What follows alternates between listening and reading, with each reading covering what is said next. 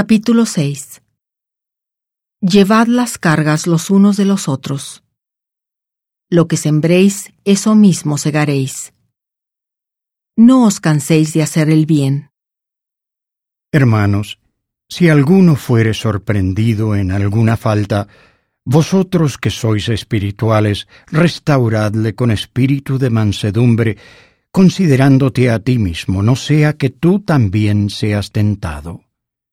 Sobrellevad los unos las cargas de los otros y cumplid así la ley de Cristo.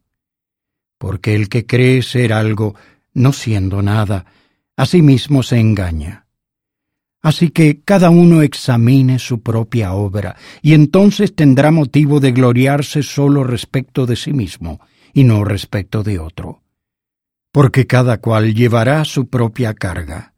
Y el que es enseñado en la palabra, comparta todo lo bueno con el que le instruye.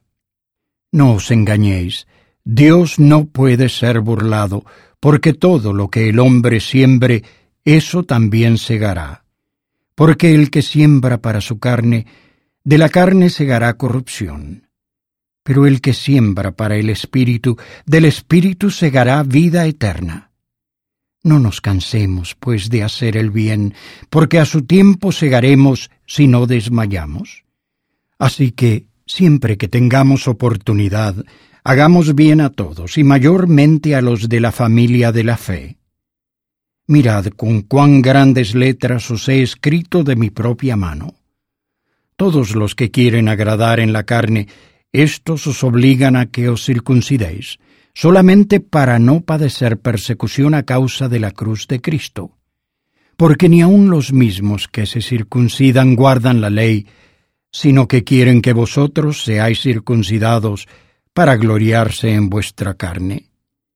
Pero lejos esté de mí gloriarme, sino en la cruz de nuestro Señor Jesucristo, por quien el mundo ha sido crucificado para mí y yo para el mundo porque en Cristo Jesús ni la circuncisión vale nada, ni la incircuncisión, sino la nueva criatura. Y a todos los que anden conforme a esta regla, paz y misericordia sean sobre ellos y sobre el Israel de Dios. De aquí en adelante nadie me cause molestias, porque yo llevo en mi cuerpo las marcas del Señor Jesús. Hermanos, la gracia de nuestro Señor Jesucristo sea con vuestro espíritu. Amén. Enviada desde Roma a los Gálatas.